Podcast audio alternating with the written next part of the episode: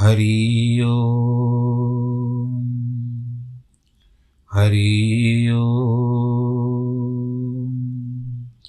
हरि ओम गुरुर्ब्रह्मा गुरुर्विष्णु गुरुर्देवो महेश्वरः गुरुर्साक्षात् परब्रह्मः। तस्मै श्रीगुरवे नमः विघ्नेश्वराय वरदाय सुरप्रियाय। लम्बोदराय सकलाय जगद्दिताय। नागाननाय श्रुतियज्ञविभूषिताय। गौरीसुताय गणनाथ नमो नमस्ते। नाहं वसामि वैकुण्ठे। योगिनां हृदयेन च मद्भक्तां यत्र गायन्ति तत्र तिष्ठामि नारद। जिस घर में हो आरती, चरण कमल चितलाय तहाँ हरि वासा करे, ज्योत अनंत जगाए। जहाँ भक्त कीर्तन करे, बहे प्रेम दरिया। तहाँ हरि श्रवण करे, सत्यलोक से आए। सब कुछ दीना आपने, भेंट करूँ क्या नाथ? नमस्कार की भेंट लो जोड़ू मैं दोनों हाथ, जोड़ू मैं दोनों हाथ, जोड़ू मैं दोनों हाथ। शान्ताकारं भुजगशयनं, पद्मनाभं सुरेशं, विश्वाधारं गगनसदृशं, मेघवर्णं शुभाङ्गं, लक्ष्मीकान्तं कमलनयनं योगिविरधानगम्यं वंदे विष्णुं भवभयहरं सर्वलोकैकनाथं मङ्गलं भगवान् विष्णु, मङ्गलं गरुडध्वज, मङ्गलं पुण्डरीकाक्ष मङ्गलायस्तनोहरि सर्वमङ्गलमाङ्गल्ये शिवे सर्वार्थसाधके, शरण्ये त्र्यम्बके गौरी, नारायणी नमोऽस्तु ते। नारायणी नमोऽस्तु ते। नारायणी नमोऽस्तु ते। बोलो, शंकर भगवान की जय, हरिहर भगवान की जय। प्रिय भक्तजनों, इस सप्ताह का हमारे कथा के वार को आरंभ करते हुए प्रसन्नता हो रही है। आज मंगलवार है। कथा का वर्णन आरंभ करते हैं। भगवान शंकर भोलेनाथ को माता पार्वती सहित किस तरह से पूजन होना चाहिए? भगवान के किस किस रूप के का वर्णन आप सब सुन चुके हो? अब कथा के प्रसंग को आगे बढ़ाते हैं। ब्रह्मा जी कहते हैं, नारद को, जब हमको आज्ञा मिली कि आप सृष्टि की रचना करो, भगवान भोलेनाथ ने कहा था, और विष्णु को आज्ञा मिली कि आपको पालन करना है। ऐसा कहकर के अंदर ध्यान, अंतर ध्यान हो गए। उनकी आज्ञा को प्राप्त करके मैं ध्यान मग्न हो गया, कर्तव्य का विचार करने लगा। उस समय भगवान शंकर को नमस्कार करके, श्री हरि से ज्ञान पा करके मैं भी परमानंद को प्राप्त हो गया। मैंने सृष्टि करने का निश्चय किया। भगवान विष्णु भी वहाँ सदाशिव को प्रणाम करके मुझे आवश्यक उपदेश दे करके तत्काल अदृश्य हो वे ब्रह्मांड से बाहर जाकर भगवान शिव की कृपा प्राप्त करके वैकुंठ धाम में पहुँचे और सदा वहीं रहने लगे। मैंने सृष्टि की इच्छा से भगवान शिव और विष्णु का स्मरण करके पहले के रचे हुए जल में अपनी अंजलि डालकर जल को ऊपर की ओर उछाला तो वहाँ पर एक अंड प्रकट हुआ, यानी अंडाकार, जो चौबीस तत्वों का समूह कहा जाता है। वह विराट आकार वाला अंड ज़रूर जड़ स्वरूप था। उसमें चेतनता न देखकर मुझे बड़ा संशय हुआ। मैं अत्यंत कठोर तप करने लगा। बारह वर्षों तक भगवान विष्णु के चिंतन में लगा रहा। वह समय पूर्ण होने पर भगवान श्री हरि स्वयं प्रकट हुए और बड़े प्रेम से मेरे अंगों का स्पर्श करते हुए मुझसे कहते हैं, ब्रह्मन, ब्रह्मा जी, आप वर्मांगों में प्रसन्न हो। मुझे आपके लिए अधे नहीं है। कोई भी देव, देन, वस्तु कुछ मेरे अधे नहीं है, यानी मैं दे सकता हूँ आपको। भगवान शिव की कृपा से मैंने सब, मैं सब कुछ देने में समर्थ हूँ। ब्रह्मा जी कहते हैं कि तब मैंने कहा, महाभाग, आपने जो मुझ पर कृपा की है, वह सर्वथा उचित ही है, क्योंकि भगवान शंकर ने मुझे आपके हाथों में सौंप दिया है। आपको नमस्कार है। आज मैं आपसे जो कुछ माँगता हूँ उसे दीजिए। उस विराट रूप चौबीस तत्वों से बना हुआ अंड किसी तरह चेतन नहीं हो रहा है, चल फिर नहीं रहा जड़ी बूट दिख, जड़ बूट दिखाई देता है। इस समय भगवान शंकर की कृपा से आप यहाँ प्रकट हुए हैं। अतः शंकर की सृष्टि शक्ति या विभूति से प्राप्त हुए इस अंड में चेतनता लाई, जैसे ये चल फिर सके। अब जैसे वैज्ञानिक जो बोलते हैं, रोबोट बनाते हैं। रोबोट में ऐसी शक्ति डालती है कि वो चल फिर सकता है। उसमें शक्ति नहीं डालेंगे तो वो रोबोट कैसे चलेगा? तो ये अंड भी जो था, वो उस समय का रोबोट है, जिसे सारी सृष्टि बननी थी। शिव जी की आज्ञा में तत्पर रहने वाले भगवान विष्णु ने अनंत स्वरूप का आश्रय लेकर उस अंड में प्रवेश किया। उस समय उस परम पुरुष के एक हज़ार मस्तक, एक हज़ार नेत्र और एक हज़ार पैर थे। सहस्र शीर्खा, पुरुख, सहस्राक्ष। उन्होंने भूमि को सब ओर से घेर कर उस अंड को व्याप्त कर लिया। मेरे द्वारा बलिभांति स्तुति की जाने पर जब विष्णु ने उस अंड में प्रवेश किया, तब चौबीस तत्वों का विकार रूप अंड जो था, वो सचेतन हो गया। पाताल से लेकर सत्यलोक तक, लोक तक और अवधि वाले उस अंड के रूप में वहाँ साक्षात हरि विराजमान होने कर हो गए। उस विराट अंड में व्यापक होने से उस समय उस प्रभु का नाम वैराज पुरुष के नाम से प्रचलित हुआ। पंचमुख महादेव ने केवल अपने रहने के लिए सुरम में कैलाश नगर का निर्माण किया, जो सब लोगों से ऊपर सुशोभित होता है। संपूर्ण ब्रह्मांड का नाश हो जाने पर भी वैकुंठ और कैलाश इन दो धामों का कभी नाश नहीं होता। हे मुनिश्रेष्ठ, मैं सत्य लोक का आश्रय लेकर कहता हूँ कि महादेव जी की आज्ञा से ही मुझमें सृष्टि रचने की इच्छा उत्पन्न हुई। जब मैं सृष्टि की इच्छा से चिंतन करने लगा, उस समय पहले मुझे अनजान में पाप पूर्ण तमोगुणी सृष्टि का प्रादुर्भाव हुआ, जिसे अविद्या, विद्या कहते हैं, अज्ञान जिसको कहते हैं। तदनंतर प्रसन्नचित होकर शंभु की आज्ञा से, पुनः अनासक्त भाव से आसक्ति थी, जिसके कारण तमोगुण हो गया। अनासक्त होना चाहिए। यानी उसमें मोह नहीं रखना चाहिए। सृष्टि का चिंतन करने लगे, उस समय मेरे द्वारा स्थावर, संज्ञक, वृक्ष आदि की सृष्टि हुई, जिसे मुख्य सर्ग कहते हैं।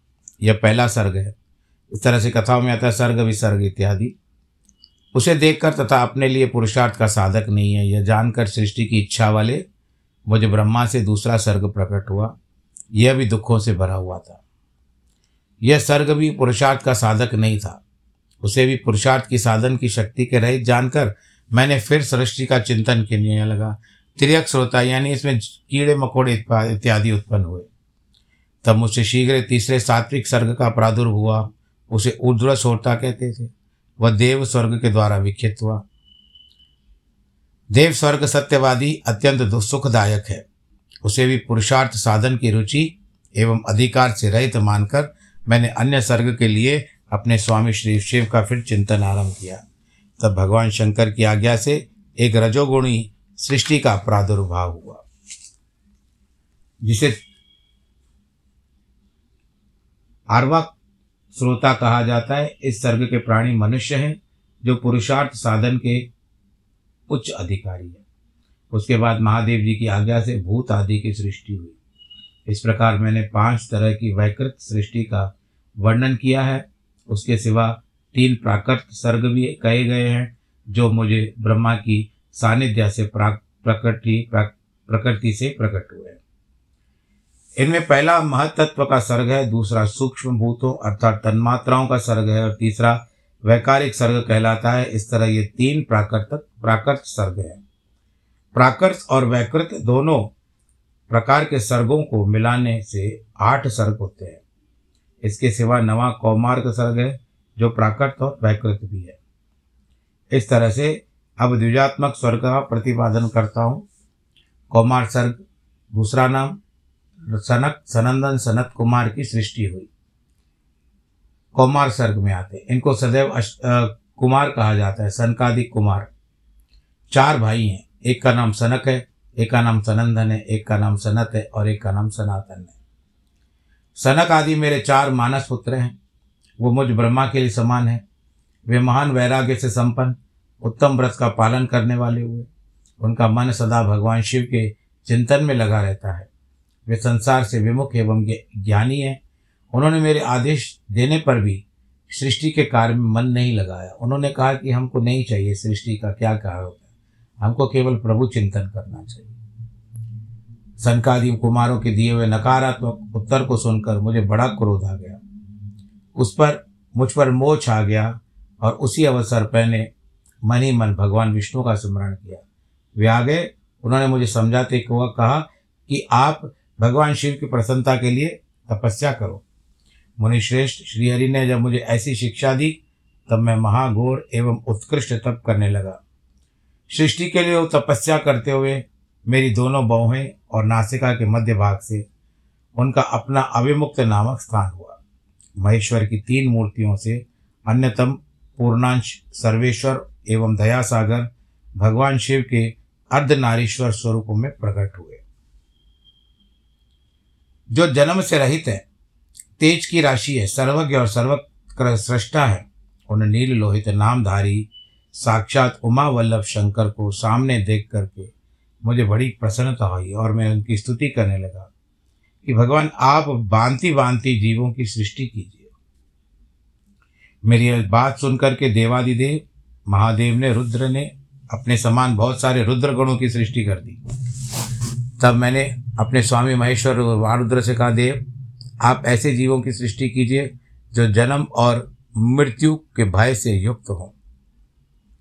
ये मृत्यु भय नहीं है, इनको मृत्यु का भय नहीं है, पर जिनको मृत्यु और जन्म दोनों का भय हो। ऐसी बात सुन करके भगवान शंकर जी हंस पड़े। कहते हैं, मैं जन्म और मृत्यु के भय से युक्त अशोभन जीवों की सृष्टि नहीं करूँगा, क्योंकि वे कर्मों के अधीन होकर के दुख के समुद्र में डूबे रहेंगे। मैं तो दुख के सागर में डूबे हुए उन जीवों का उद्धार मात्र करूँगा। गुरु का स्वरूप धारण करके, उत्तम ज्ञान प्राप्त करके सबको संसार सागर से पार करूँगा। दुख में डूबे हुए सारे जीव की सृष्टि तो तुम्हें ही करो, मैं नहीं करूँगा। मेरी आज्ञा से इस कार्य में प्रवृत्त होकर तुम्हारी माया ने उनको, तुम्हें नहीं बाँध सकेगी। ऐसा कहकर भगवान नील लोहित वहाँ पर अंतर ध्यान हो गए। अब शब्द तन्मात्रा आदि सूक्ष्म भूतों का स्वयं पंचीकृत करके अथवा पाँचों का परस्पर सम्मिश्रण करके उसमें स्थूल आकाश, वायु, अग्नि, जल, पृथ्वी की सृष्टि की, पर्वतों की सृष्टि की, समुद्रों की सृष्टि की, वृक्ष आदि का उत्पन्न किया, कला से लेकर युग पर्यंत जो काल काल विभाग है, उनकी कला से आरंभ होता है, काल तक जाता है। उनकी रचना की हे मुने उत्पत्ति और विनाश वाले और बहुत से पदार्थों का मैंने निर्माण किया, परंतु इससे मुझे संतोष नहीं हुआ। तब शाम शिव के ध्यान करके मैंने साधन परायण पुरुषों की सृष्टि की। अपने दोनों नेत्रों से मरीचि को, हृदय से भृगु को, सिर से अंगिरा को, और ये अंगिरा जो है, ये गुरु बृहस्पति के पिता है। व्यावन वायु से मुनिश्रेष्ठ पुल को, उदान वायु से पुलस्त को समान वायु से वशिष्ठ को, अपान को कर, अपान से क्रतु को, दोनों कानों से अत्रि को, प्राणों से दक्ष को, गोद में तुमको छाया से करदम मुनि को, तथा संकल्प से समस्त साधनों के साधन धर्म को उत्पन्न किया।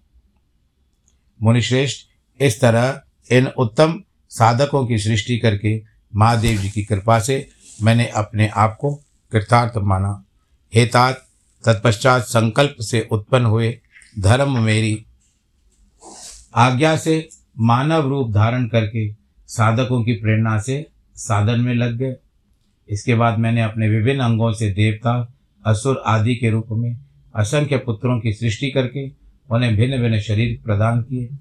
उसके बाद अंतर्यामी भगवान शंकर की प्रेरणा से अपने शरीर के दो भागों में विभक्त करके मैं दो रूप वाला हो गया। नारद, आधे शरीर से मैं स्त्री हो गया, आधे से पुरुष। उस पुरुष ने उस स्त्री के गर्भ से सर्वसाधन समर्थ उत्तम जोड़ों की उत्पन्न की। उस जोड़े में जो पुरुष था, वही स्वयंभू मनु के नाम से प्रसिद्ध हुआ। स्वयंभू मनु उच्च कोटि के साधक हुए, तथा जो स्त्री हुई, वह शत्रुपा कहलाई। वह योगिनी एवं तपस्विनी हुई। मनु ने वैवाहिक विधि से अत्यंत सुंदर शत्रुपा का पाणी ग्रहण किया। और सृष्टि की उत्पत्ति हुई। बालकों के रूप में मनुष्य रूप उत्पन्न हो गए आपको यह भी बता दें कि राजा मनु की संतान है, इसीलिए इसमें चारों वर्ण आ जाते हैं। ब्राह्मण अथवा क्षत्रिय अथवा वैश्य या शूद्र, इसके लिए हम लोग मनो, मनुष्य कहलाते हैं। मनु राजा की संतान होने के कारण। मानव भी कहा जाता है। उन्हें शत्रुपा से प्रियव्रत और उत्तानपाद नामक दो पुत्र उत्पन्न और तीन कन्याएँ उत्पन्न हुई। कन्याओं का नाम था आकुति, देवूति और प्रसूति। मनु ने आकुति का विवाह प्रजापति रुचि के साथ किया। मजली पुत्री देवहूति का करदम के साथ हुआ और उत्तानपाद की सबसे छोटी बहन प्रसूति प्रजापति दक्ष को दे दी। उनकी संतान परंपराओं से सारा संसार व्याप्त हो गया। रुचि से आकुति के गर्भ से यज्ञ और दक्षिणा नामक स्त्री पुरुष का जोड़ा उत्पन्न हुआ। यज्ञ के दक्षिणा से बारह पुत्र हुए।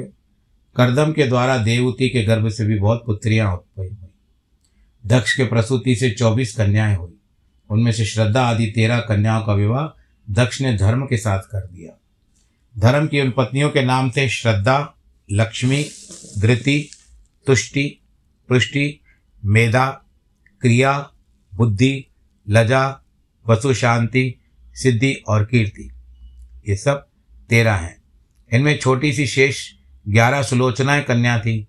उनके नाम इस प्रकार है, ख्याति, सती, संभूति, स्मृति, प्रीति, क्षमा संदन सन्नति, अनुसूया, ऊर्जा, स्वाहा, स्वधा, भृगु, शिव, मरीचि, अंगिरा, मुनि, पुलस्त, पुल, मुनिश्रेष्ठ, क्रतु, अत्रि, वशिष्ठ, अग्नि और पितरों ने क्रमशः इन ख्याति आदि कन्याओं का पाणी ग्रहण कर लिया। भृगु आदि मुनिश्रेष्ठ साधक हैं। भृगु जो शुक्र के पिता हैं और लक्ष्मी के भी पिता हुआ करते थे। इनकी संतान से चराचर प्राणियों सहित सारी त्रिलोकी भरी हुई है। इस प्रकार अंबिकापति महादेव जी की आज्ञा से अपने पूर्व कर्मों के अनुसार बहुत से प्राणी असंख्य श्रेष्ठ दिव्य के रूप को लेकर के उत्पन्न हुए।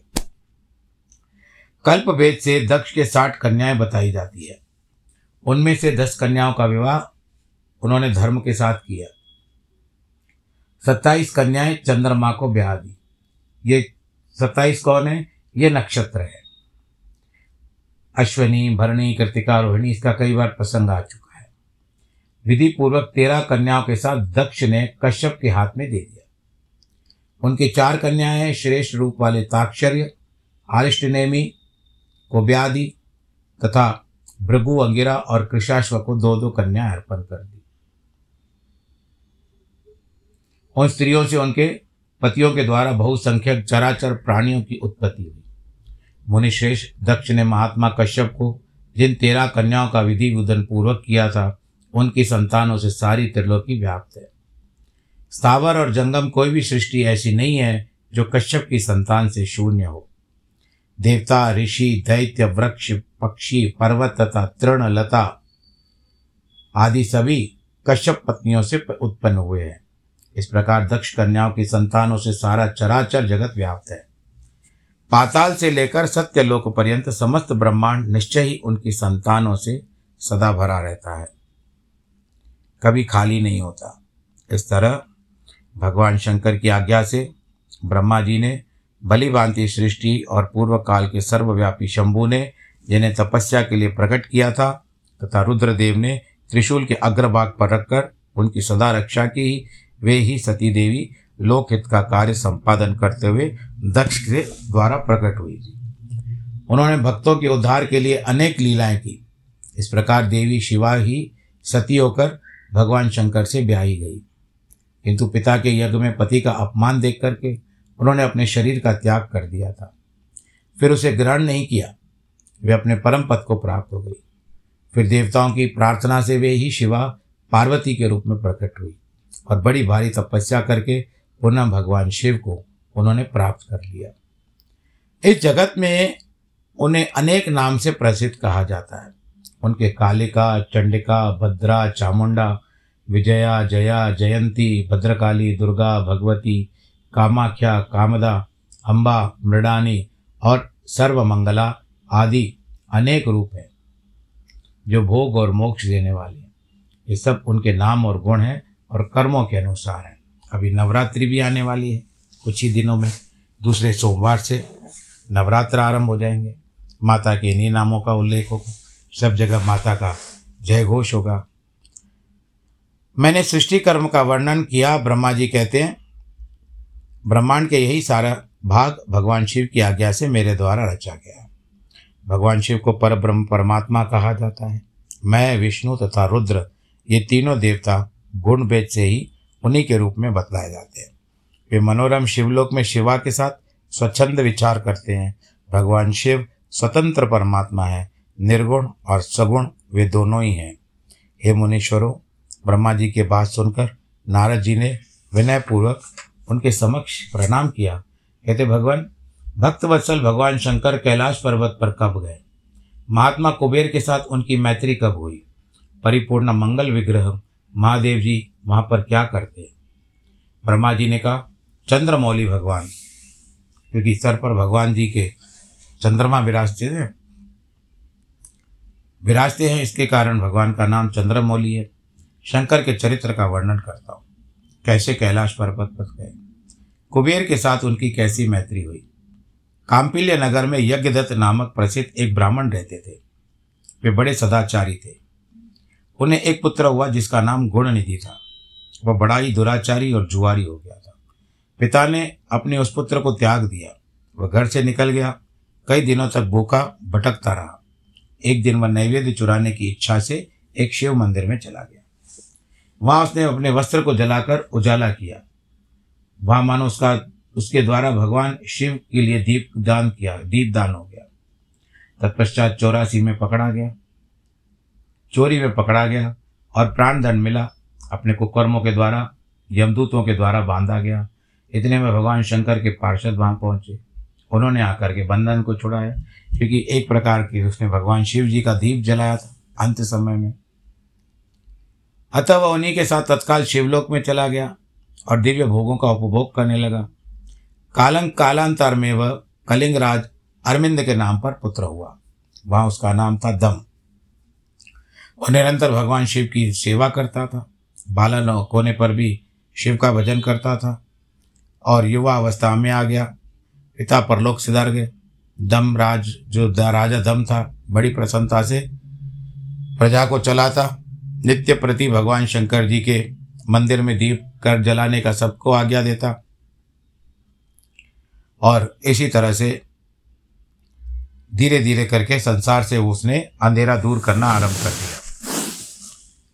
फिर धर्म में अनुराग हो गया। फिर दीप की वासना का उदय होने से शिवालय में दीप जलवाकर मुझे दिक्पाल का पद पा लिया।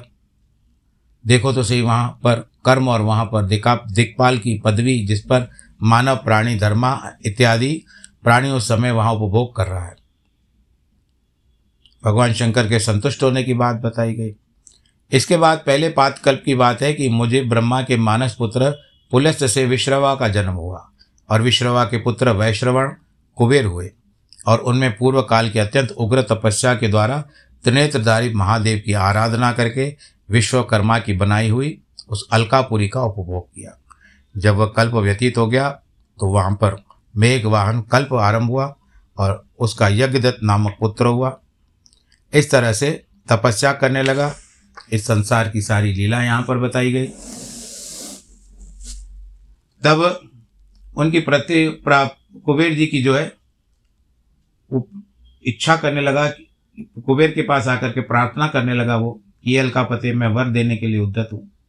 अपना मनोरथ बताओ। तपस्या कर रहा था तो भोले नाथ जी गए, आँखें खोल करके देखा, भगवान शंकर जी सामने ठहरे हुए वे उदय काल के हज़ारों सूर्यों से अधिक तेजस्वी थे। उसकी आँखें भर आई। कहता है, नाथ, मेरे नेत्रों के द्वारा दृष्टि शक्ति दीजिए। जिससे आपके मैं चरणार बिंदु का दर्शन तो बराबर कर पाऊँ। यही मेरे लिए बड़ा वर है। बाकी मुझे और कोई कोई वर नहीं चाहिए। कुबेर की बात सुनकर के देवादिदेव उपाधि ने अपने हथेली से उनका स्पर्श करके उनके देखने की शक्ति प्रदान की। दृष्ट शक्ति से मिलकर यज्ञदत्त उस पुत्र को आँखें फाड़ फाड़ करके देखने लगा। उमा की ओर देखकर आरंभ किया। मन मन सोचने लगा, भगवान शंकर के समीप यह सर्वांग सुंदरी कौन है? इसे कौन सा अवतप किया है? यह रूप कितना अद्भुत है। सभी अद्भुत है। वह ब्राह्मण कुमार बार बार यही कहने लगा और कहता हुआ क्रूर दृष्टि से उनकी ओर देखने लगा। तब वामा के अवलोकन से उसकी बाएँ आँख फूट गई। पार्वती ने महादेव जी से कहा, प्रभु, यह दुष्ट तपस्वी बार बार मेरी ओर देख कर क्या बक रहा है आप मेरी तपस्या के तेज को प्रकट कीजिए। देवी की बात सुनकर भगवान शिव ने हँसते कहा, उमा यह तुम्हारा पुत्र है। यह तुम्हें क्रूर दृष्टि से नहीं देखता। अपितु, तुम्हारी तप संपत्ति का वर्णन कर रहा है। देवी की बात सुनकर के ब्राह्मण कुमार से बोले, वत्स, तुम्हारी तपस्या से संतुष्ट होकर मैं वरदान देता हूँ। तुम निधियों के स्वामी और गुह कार्यों के राजा हो जाओगे। यक्षों, किन्नरों और राजाओं के भी राजा होकर पुण्यजनों के पालक और सबके लिए धन के दाता बनियो। मेरे साथ तुम्हारी सदा मैत्री बने रहेगी और मैं नित्य तुम्हारे निकट निवास करूँगा। तुम्हारी प्रीति बढ़ाने के लिए मैं अलका के पास ही रहूँगा। आओ इन उमा देवी के चरणों में साष्टांग नमस्कार करो। और गिर जाओ चरणों में। ब्रह्मा जी कहते इस प्रकार वर देकर भगवान शिव ने पार्वती से फिर कहा, देवेश्वरी, इस पर कृपा करो। ये तुम्हारा पुत्र है। भगवान शंकर की कथन सुनकर जगदम्बा भी प्रसन्न हुई। यज्ञदत्त कुमार से कहती है, वत्स, भगवान शिव ने तुम्हारी सदा निर्मल भक्ति बनी रहे। तुम्हारी बाई आँख तो फूट गई, इसीलिए एक ही पिंगले नेत्र से युक्त रहो। भगवान जी ने जो वर दिए हैं उसका सबको सुलभ तुमको प्राप्त हो। मेरे रूप के प्रति ईर्षा करने के कारण तुम कुबेर के नाम से प्रसिद्ध हो जाओगे। इस प्रकार कुबेर को वर दे करके भगवान महेश्वर, पार्वती देवी के साथ अपने विश्वेश्वर धाम को चले गए। इस तरह कुबेर ने भगवान शंकर की मैत्री प्राप्त की और अलकापुरी पर, जो पास में ही है कैलाश पर्वत पर, वहाँ पर रह कर रखे, फिर संसार के सुख भोगने लगा और राज्य करने लगा। तो ये थी कुबेर।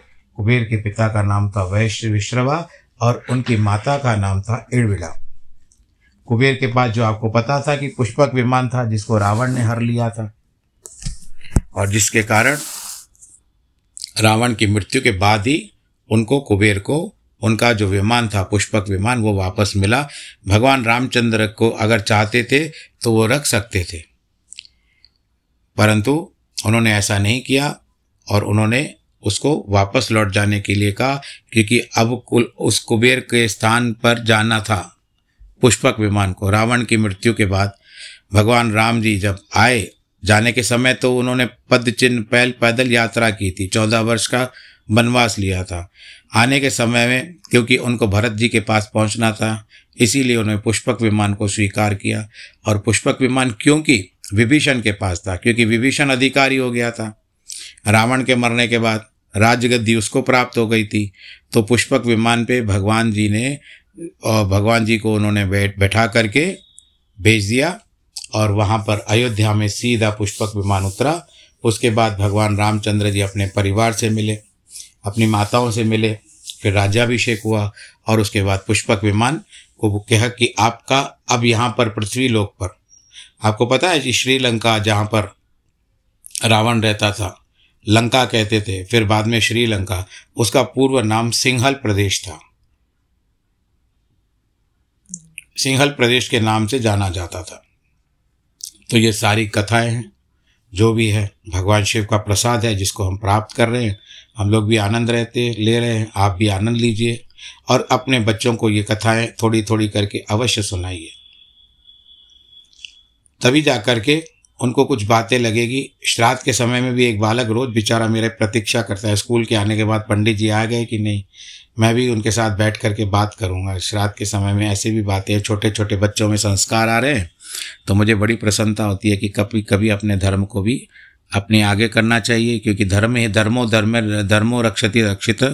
आप सबकी जन्मदिन की और वैवाहिक वर्षकांड की सबको बधाई हो ईश्वर आप सबको सुरक्षित रखे, आनंदित रखे, प्रफुल्लित रखे। नमो नारायण।